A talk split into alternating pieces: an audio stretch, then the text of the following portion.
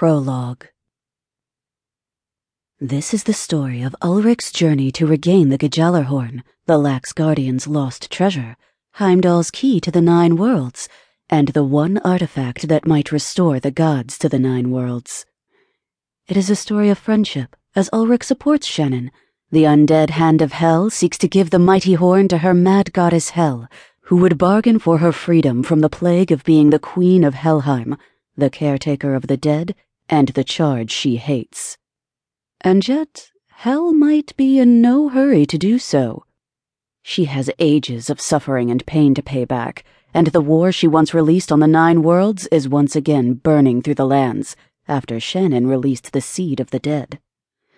And so it is also Ulrich's desperate quest to save his friend, the undead Shannon, the queen of the Draugr, the Hand of Hel, from the evil pact she made with Goddess Hel. To do this, he must brave Svartalfheim, the Dark World, the land of the dark elves and wondrous beasts, and risk the unfathomable brutality of the land.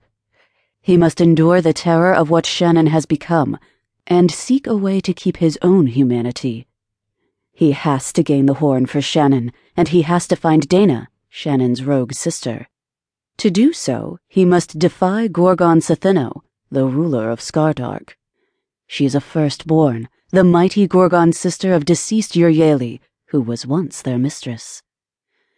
And there is also the masked one, the mighty dragon, who wants the horn for his own unknown ends. How will Ulrich fare with his quest? Will his loyalty to Shannon endure? Listen.